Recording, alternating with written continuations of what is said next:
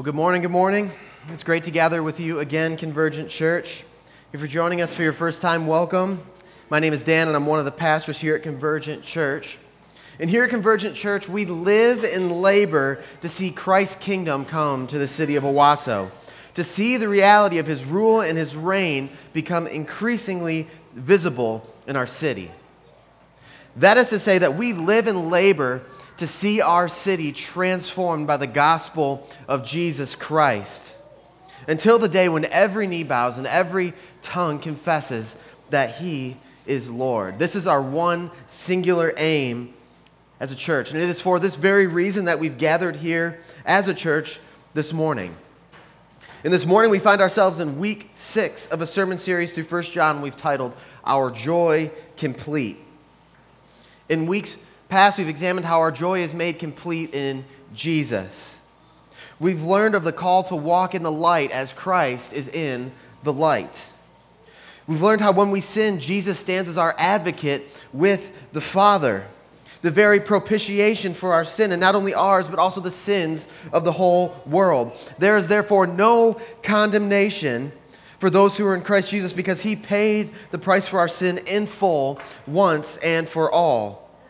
And we've learned how our obedience to God's commands substantiates our claims of knowing him, as does our love for one another. This morning we will be in 1 John 2, verses 15 through 29. And the focus of our study will sort of be a, a consummation of all of these things. The question that I endeavor to answer for us in our text this morning is what is the way of eternal life? How is it that someone obtains eternal life? Life that transcends the end of our time here on earth. What is the path that we should take? It is, the, it is the most important question that we could ever ask because there is nothing more important in this life than laying hold to the reality of this, especially in light of these following texts. James 4:14 says that our time on this earth is but a vapor, a morning fog that is here for a moment but then quickly vanishes away. 1 Peter 1 24 through 25 declares, All flesh is like grass, and all its glory like the flower of grass. The grass withers, and the flowers fall, but the word of the Lord remains forever. Psalm 144 4 says, Man is like a breath, his days are like a passing shadow. Job 14:1 is slightly more optimistic, declaring that the days of mankind are few and full of turmoil. The picture here is that though at times life seems long and tumultuous, in the spectrum of eternity, our time here on earth is very, very short the blink of an eye, even. This means that what we ought to be most concerned about is our eternal fate. In the world of COVID 19 and continued wars in Afghanistan, many have a heightened awareness of their own mortality and thus a greater fear of death. Right here in our own church, we have families with loved ones who have passed away due to complications re- related to COVID 19 in just the last couple of weeks. Afghanistan as a whole is in chaos right now, and Christians are being executed daily for their faith in Jesus. So, how do we obtain eternal life, a life that transcends the grave? More than this, how can we be certain of that eternal fate?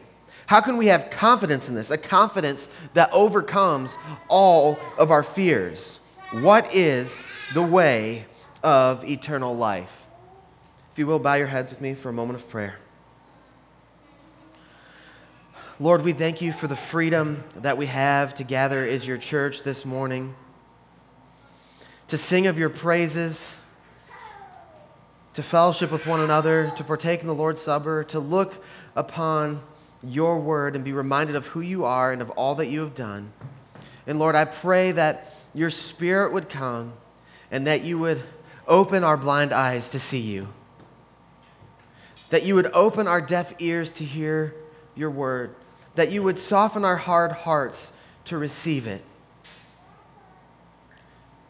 God, would you give us a greater picture of who you are? Will you give us a greater picture of what you have done? as Paul prayed for the church at Ephesus, will you give us your spirit of wisdom and revelation in the knowledge of Christ, that we could know you and that we could love you more? We pray this all in Jesus' name. Amen. All right, so let's go ahead and let's jump into 1 John. We're going to be in chapter 2, and we'll start reading in verse 15. Do not love the world or the things in the world. If anyone loves the world, the love of the Father is not in him. For all that is in the world, the desires of the flesh, the desires of the eyes, and the pride of life is not from the Father, but is from the world. And the world is passing away along with its desires. But whoever does the will of God abides forever. So we see here that our first step on the path to eternal life is do not love the world or the sum of its parts. John begins by very pointedly telling us that if we love the world, then the love of the Father is not in us. Now, that's a bold way to start. And it begs the question what is the world and what are the things of the world that John is referring to here? Because it can't be referring to God's creation, because God is the creator of the universe. And upon finishing his work of creation, he declared it all to be very good. We see that in Genesis 1 and 2. It also can't be referring to the world of people for whom Christ died. Because John, 16, John 3.16 declares, For God so loved the world that he gave his only begotten Son, that whosoever shall believe on him should not perish, but have everlasting life. So what is John referring to? He gives further context and clarification to this in verse 16, where he speaks of the desires of the flesh, the desires of the eyes, and the pride of life. The word desire means cravings, lust, or passions. The word itself is neutral. The object determines whether the desire is a good, godly desire or a bad, sinful desire. So, desires of the flesh. This is speaking to the bent in all of mankind to fulfill natural desires in a way that is contrary to God's will. This can refer to uh, a sexual appetite that gives way to sexual immorality, seeking gratification for natural sexual desires outside of God's design, that is to say, outside of the marriage covenant. Or it could be speaking to a physical appetite that gives way to gluttony overindulging in food as a means of comfort and escape. We also see desires of the eyes. This is speaking of sinful cravings that are activated by what we see and often leads to covetousness. It was the desire of the eyes that led King David to commit adultery with Bathsheba. Though she was someone else's spouse, he looked upon her and he liked what he saw and determined that he had to have her at any cost and acted upon it. The pride of life. This is speaking of materialism, pride in one's living. Maybe it's, it's pride in your physical attributes, or maybe it's, it's pride in your intellectual aptitude, pride in one's livelihood, pride in their career or social status. Or maybe it's pride in one's possessions, pride in your property or in your home or your car, or the sheer amount of the stacks of cash that you have in the bank. These three things desires of the flesh, desires of the eyes, and pride of life are the very means by which all of mankind fell in rebellion against God. Let's briefly examine Genesis 3, verse 6, if you want to turn there.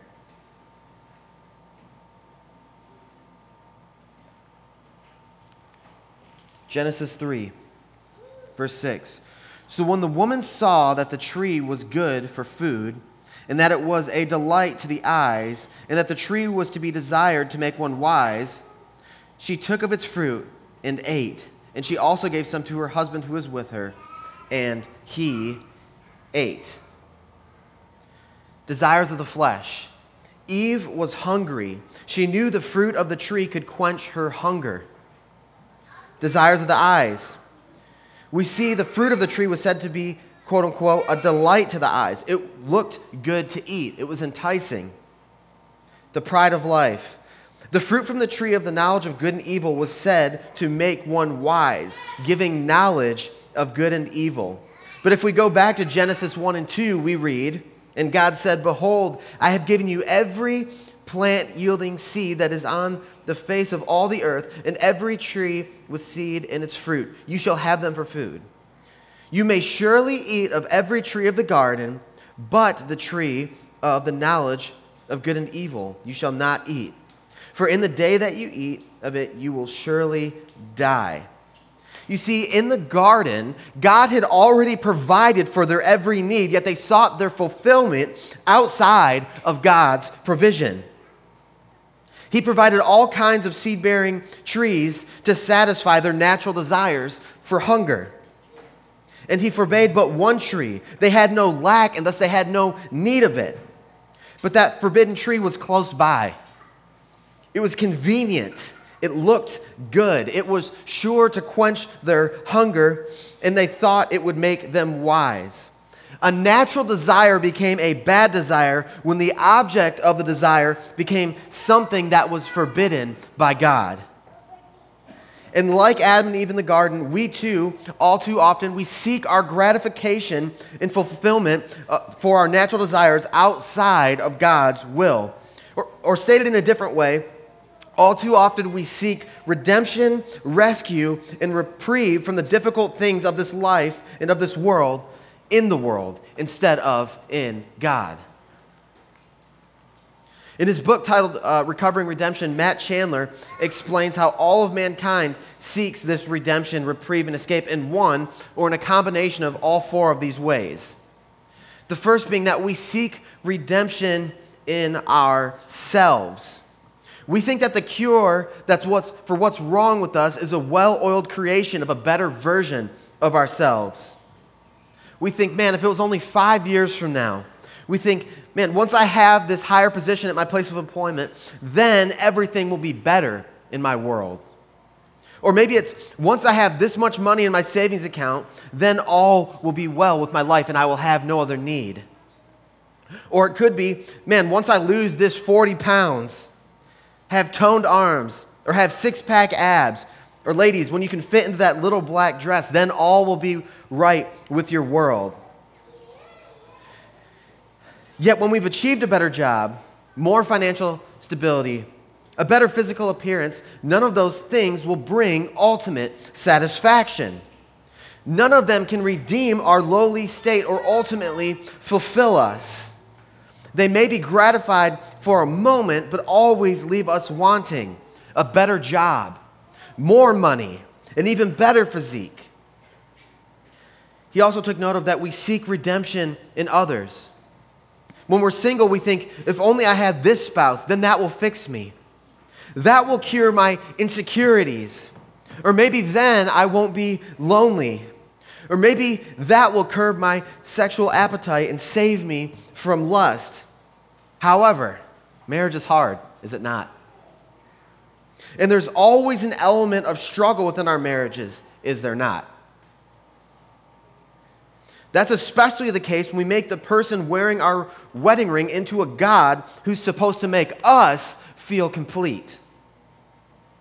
On this point, Chandler commented the expectation that others can somehow become, for us, the answer to all our problems is to place an impossible weight on them that they were never intended, created, or equipped to carry. People make really sucky gods. Number three, we seek redemption in the things of the world. We think that if, if I just had this new outfit, then I'll feel better about myself. Or if I just had this car or a home in that neighborhood, or if I just had the, the latest Apple device, then all will be well. Then I will feel gratified. Then I will feel fulfilled. Then my sorrow will be done away with. And there's usually a short window once we've laid, laid, hold, laid hold of these things when everything feels okay. It feels better for a moment. But in reality, we're the same guy or same girl, only with less money in the bank and more debt on the way. But until those bills start rolling in, you'd never know it from the smug look on our faces or the swagger in our step. The things of this world, no matter what cool shape of toy or trinket they assume, are all on a collision course with the junkyard at some point in their life cycle. We're elevating created things over the Creator. We're using the gifts of God as if they themselves are gods who can meet all of our needs. And lastly, Chandler speaks to how we can seek redemption in religion. We seek redemption in, in religious duty. In our pursuit of remedying our own brokenness, we can act as if there are scales that need to be tipped. We feel that for each bad thing we do, we must do something good to balance out the scales. So we serve the church. We give of our tithes and offerings. We do good to others. Yet we do these religious things not in an effort to glorify God or to grow in our relationship with Him, but in an attempt to earn favor from Him, in an effort to tilt the scales in our favor. The problem there are no scales. We're either totally justified by the sacrifice of Jesus or we are not. The idea of tilting scales is based on the very unbiblical notion that it's good people who go to heaven. Again, quoting Chandler here. In reality, it's bad little boys and girls transformed by the gospel of Jesus Christ, those who were those whose sins are covered by his redeeming work, who love him so much because of it, they live now to flush out these desires he's placed within them in a way of expressing their willing worship. Not to buy their way inside, but to celebrate being inside. And let's wrap it up here with a point of application. Verse 17 in 1 John 2. The world is passing away with its desires the things of this world, while they can momentarily divert our attention from the brokenness of the world within us and without, they cannot save us. They offer no hope beyond the grave. So, John is instructing us to not give our love, our lives, and our devotion to the things of the world that are temporary and transient, to things that are fleeting and lacking eternal value, to things that are ultimately passing away with this world. What is the way of eternal life? Let's read the end of verse 17. Whoever does the will of God abides forever. Do not love the world or things of the world, but rather love God and abide in his will. This is the way of eternal life. And we'll talk in greater detail in a few minutes about what it means to abide in God's will. But for now, let's continue on in 1 John and let's pick back up in verse 18. Children, it is the last hour, and as you have heard, that Antichrist is coming. So now many Antichrists have come. Therefore, we know that it is the last hour. They went out from us, but they were not of us. For if they had been of us, they would have continued with us. But they went out that it might become plain that they are not of us. But you have been, appoint- you have been anointed by the Holy One, and you all have knowledge. I write to you not because you do not know the truth, but because you know it, and because no lie is of the truth. The last days, Antichrist, Antichrists if you're anything like me upon first reading this, you're probably thinking, well, that took a sudden and dark turn. Where did that come from? And at this crossroads, I feel like there are two kinds of people those who completely check out, thinking, nope, this stuff is weird. Like, I just came to hear the gospel and I want to learn how to better follow Jesus. And then there are the quirky end times fanatics whose ears perk up and say global pandemics, wars, and rumors of wars. I told y'all the end is coming. Let's go. Regardless of which end of this spectrum you fall on or somewhere in the middle, hang with me for just a moment and don't check out because the text itself will give us some greater context and insight into what John is talking about. Let's continue reading verses 22 and 23. Who is the liar? But he who denies that Jesus is the Christ. This is the Antichrist, he who denies the Father and the Son. No one who denies the Son has the Father. Whoever confesses the Son has the Father also. As much as these terms sound apocalyptic and very similar to John's vision and revelation of the end of time and the great enemies of God's redemptive plan who appear there, that is not what John is speaking on here. Rather, this is how he defines the Antichrist.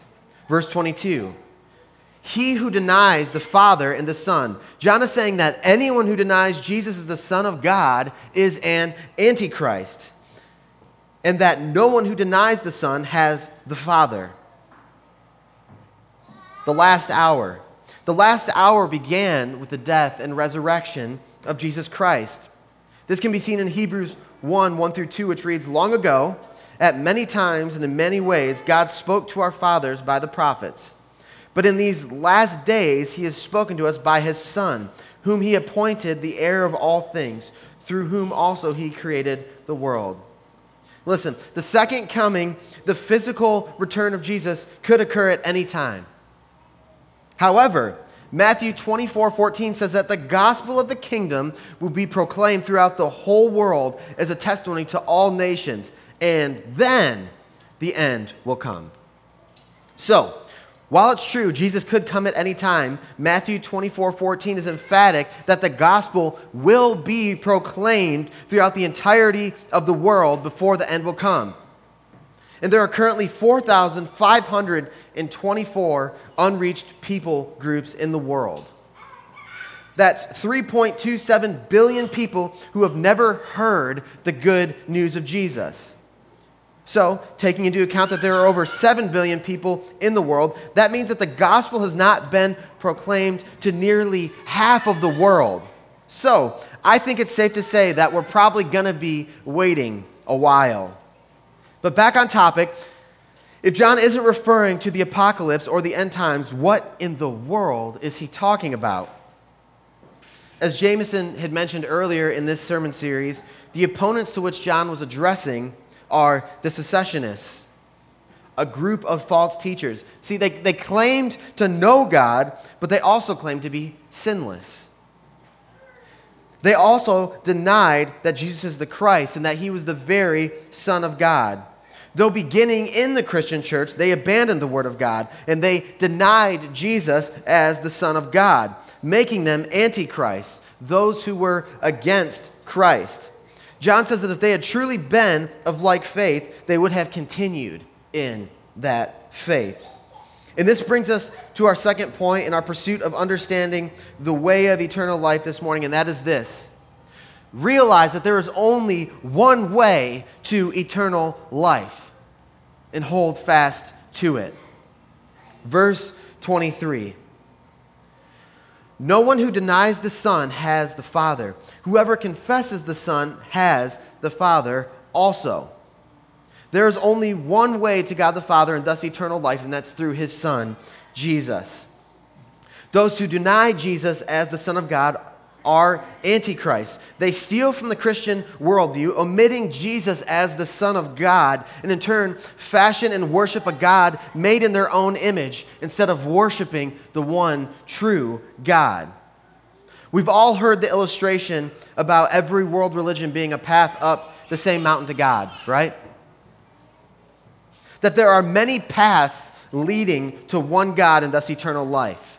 The idea here is that every world religion is just a differing expression of the same God. Again, many paths, one God. This is called syncretism, and it's nothing new. It's a melding together of different world religions in an effort to produce unity or some semblance of inclusivism.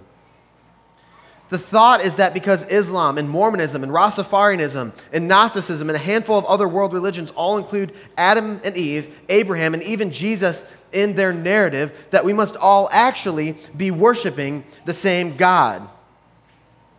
The problem with this is that these other religions have stolen from the Christian worldview to create their own. It's borrowed capital. They've taken the parts of the Christian worldview that they like. They say Jesus was a nice guy who did some cool things.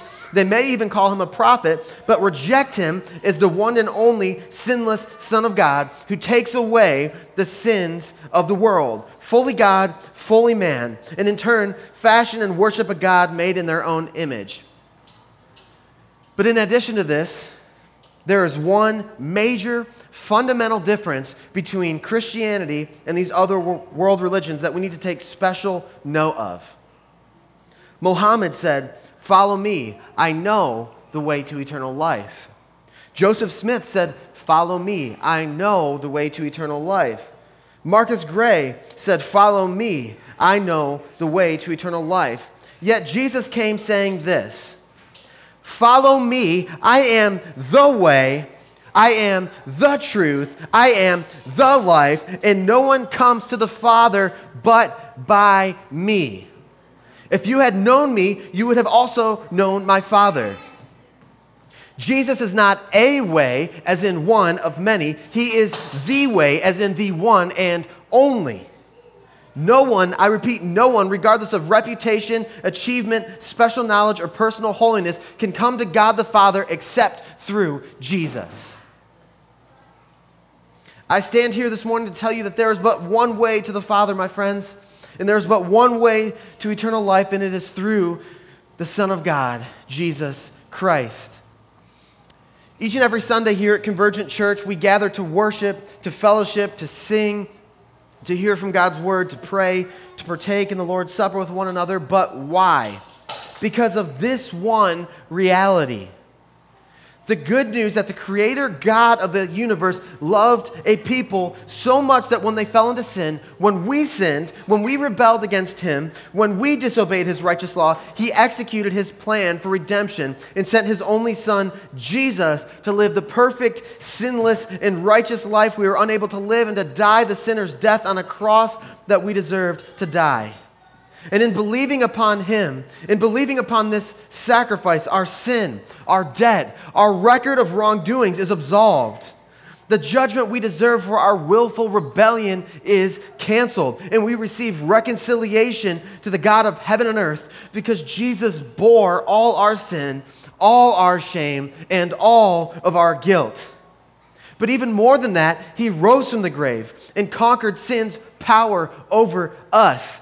Because Jesus' resurrection, we now have the power to say no more to sin and to say yes to Jesus. Jesus conquered death and offers us a hope beyond the grave. In Christ and in Christ alone, we have access to the, fa- to the Father and eternal life. So, my plea with you today, if you haven't already, is will you but believe on him this day? Will you believe in your heart and confess with your mouth that he is Lord? Because this gospel is the very power of death to life. Jesus is the way, the truth, and the life. There is only one way, one path to God the Father and life eternal with him, and his name is Jesus. So, there's only one way but what now? Believe it in your heart, confess it with your mouth, but then abide in it. 1 John 2, verses 24 through 25. Let what you heard from the beginning abide in you. If what you heard from the beginning abides in you, then you too will abide in the Son and in the Father. And this is the promise that He made to us eternal life. Point number three abide in God and in His Word. John is saying, hold fast to the Word of God that you heard when you first loved and when you first believed. Hold fast to this gospel. Abide in this very teaching. The gospel is not something that we graduate from and move on from. We never graduate from the gospel. It's been said that the gospel is the diving board into the pool of Christianity. It's what you hear, receive, and believe to become a Christian. And while this is partly true, the gospel isn't just the diving board. The gospel is the pool itself, and we ought to constantly be swimming and soaking in it. You see, the secessionists, though once a part of the early Christian church, wound up forsaking the gospel of Jesus Christ because they didn't abide with him and his word as revealed in Scripture. This is what Jesus says in John 15, verses 4 and 5. Abide in me, and I in you. As the branch cannot bear fruit by itself unless it abides in the vine, neither can you unless you abide in me. I am the vine, you are the branches. Whoever abides in me and I in him, he it is that bears much fruit. For apart from me, you can do nothing. And how is it that we are to abide? Verses 9 through 11. As the Father has loved me, so I have loved you. Abide in my love. If you keep my commandments, you will abide in my love, just as I have kept my Father's commandments and abide in his love. These things I have spoken to you, that my joy may be in you, and that your joy may be full.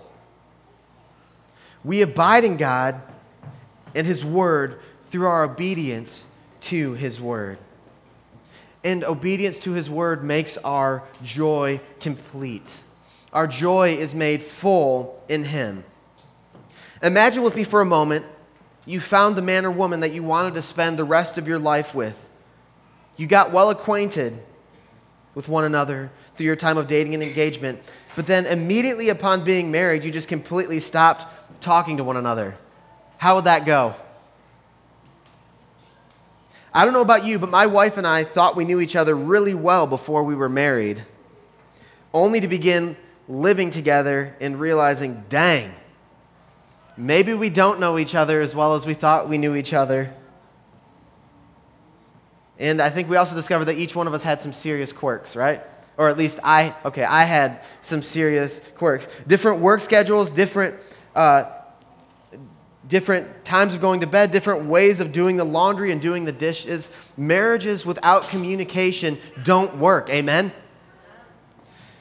I would go as far as to say is almost all of our problems in marriage are related to miscommunication in some form or another.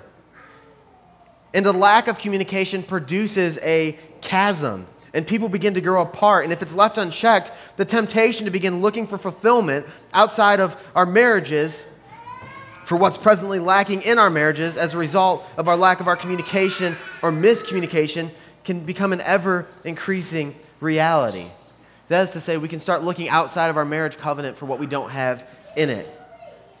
I say all this to say, to abide in God and His Word is to be in communion with Him. False teachings, heresy, and Christian deconstruction happen when people forsake their first love. When they forget the gospel because their communication with God through prayer and the reading of His Word ceases. To abide is to daily commune with God through prayer and the reading of His Word and to do what it says. When we cease to abide, we open ourselves up to anything and everything and to anyone and every one. Now, please don't hear my admonishment to be in the Word and in prayer daily as being Pharisaical. I've just yet to meet anyone who has effectively loved God with all of their heart, with all of their soul, and with all of their mind while not regularly communing with Him. But this is the promise He has made to us when we abide. And this is the promise eternal life. Let's wrap up this section in verses 26 through 27 in 1 John chapter 2. I write these things to you about those who are trying to deceive you. But the anointing that you receive from him abides in you, and you have no need that anyone should teach you. But as his anointing teaches you about everything and is true and is no lie, just as it has taught you, abide in him. This is admittedly a little confusing upon first reading it. Is John saying that we should never have anyone teach us? As always, context is key. John said he is writing these things to them about those who are trying to deceive them. That is, the secessionists, these false teachers who deny the Son of God. He continues to explain that the anointing they received from God abides in them. This anointing is the indwelling Holy Spirit. He's saying, because you have the Spirit who bears witness about the Word of God, they have no need for any of these false teachers and what they may teach them. They had no need to hear of anything that diverges from the gospel that they received because the Spirit leads and instructs them in all truth. He then admonishes, admonishes them yet again abide in the Lord. Does that make sense? I know it's, it's a little bit confusing, but after all, John in this letter is teaching them. I'm teaching you. So clearly, he isn't saying there's no value in teaching. Jesus himself commands us to make disciples and what? To teach them all that I have commanded. The context is that we have no need for false teaching. We need to abide in what we've been taught from the beginning as the Holy Spirit bears witness. And let's wrap up this morning in verses 28 and 29. And now, little children, abide in him, so that when he appears, we may have confidence and not shrink from him in shame at his coming. If you know that he is righteous, you may be sure that everyone who practice, practices righteousness has been born of him. I'll end by simply saying this Your labor is not in vain, church. Abiding in the Lord is seldom easy and is often accompanied with great suffering, but it's worth it. Because life is a vapor, like the morning fog that is here for a moment and then passes away. What matters most is our eternal fate. What matters most is our eternal destiny. Do not love the world or the sum of its parts, it's passing away. But whoever does the will of God abides forever. There is but one way to eternal life, and his name is Jesus. Abide with him and in him through prayer and daily meditation on his word, daily renewing our minds. This is the way of eternal life. Our forsaking of the things of the world, our laying hold of Jesus as the only way, and abiding in what he has commanded produces in us a confidence at his coming and keeps us from shrinking back in shame. He is righteous, and if we walk in his righteousness, we can be certain that we belong to him and thus certain of our eternal destiny. In whatever life throws you this week, take heart because the best is truly yet to come for the people of God. Will you bow with me for prayer? Father, we thank you for doing what we, weakened by our own flesh, could not do. Lord, we were all dead in our sin and in our transgressions. None of us could come to you in and of ourselves. But because of your great love, you sent Jesus. And Lord, we thank you that Jesus came and lived a life that we were unable to, to live, that Jesus came and died the death that we deserve to die, and that by believing on him, we are said to be holy and blameless before you. So, God, today and in the days to come and in the weeks to come and in the years to come, I pray that you would guard us and keep us from forsaking this first love. Lord, will you help us to cast away the things of the world? Would you help us to flee from the things that we seek gratification and fulfillment in outside of you? In our moments of despair, will you, by your Spirit, remind our hearts that there is but one way to our redemption, that there is but one way to the Father, that there is but one way to eternal life, and it is through Jesus. And He has said, Come unto me, all who weary and who are heavy burdened, and I will give you rest, for my burden is kind. And Lord, will you help us day in and day out to abide in your word? Will you help us to prioritize time with you?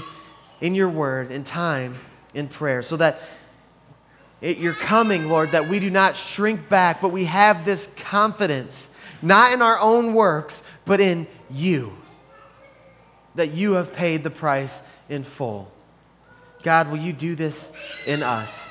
We pray and ask this all in Jesus' name. Amen.